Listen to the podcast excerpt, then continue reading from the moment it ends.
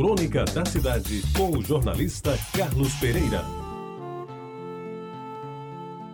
Amigos ouvintes da Retabajara, eu busquei no resto de memória que ainda domino lembrar de algumas coisas. Hábitos, costumes, proibições e afoitezas que de certo modo eram praticadas nos tempos passados. Eu consegui aliar algumas sem observar qualquer ordem de importância, de cronologia ou de frequência. Mas foram fatos e atos que em verdade aconteceram comigo e com tantos outros que viveram a pacata cidade de João Pessoa nos anos 40, 50 e começo do século passado. João Pessoa tinha poucos bairros. Assim definidos como um ajuntamento de casas, é difícil nem pensar. E de pessoas que se conheciam pelo nome e costumavam frequentar os mesmos lugares, como cinema, igreja, feira, colégio, etc.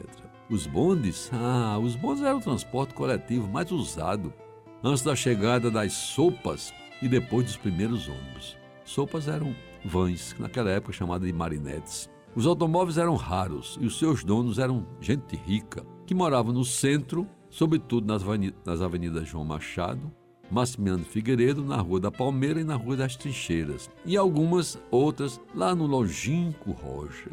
Pois bem, quem tinha mais pressa e alguns cruzeiros, que era a moeda da época, costumava fazer uso dos carros de praça, que são os táxis de hoje, cujo ponto único ficava no ponto de 100 réis, ao lado da torre do relógio que ali existia. E era nesse burgo abençoado por Nossa Senhora das Neves que se registravam algumas proibições, Usavam-se alguns remédios sem receita médica e se desenvolviam atividades nem sempre recomendáveis pelos adultos.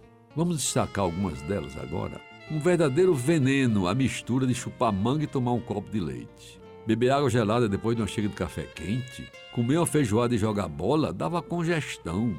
Tomar banho depois do almoço entronchava a boca. Assistir à missa pensando em pegar nos peitos da namorada, um pecado grande. Arrancar o dente e não jogá-lo em cima do telhado, dentadura comprometida. Comer guajiru quente tirado das areias da praia, dor de barriga na certa. Pois bem, meus amigos, em matéria de sexo, dizia-se que a masturbação criava pelos na palma das mãos, que a menina podia engravidar se o rapaz tivesse com ela um bate-coxa, ainda que sem penetração, que casar sem ser virgem podia anular o casamento e que a prova da virgindade era o sangue do lençol na cama da lua de mel que blenorragia só se curava com injeção de bezetacil e por aí vai. No item remédios caseiros, alguns eram famosos e utilizados às escâncaras.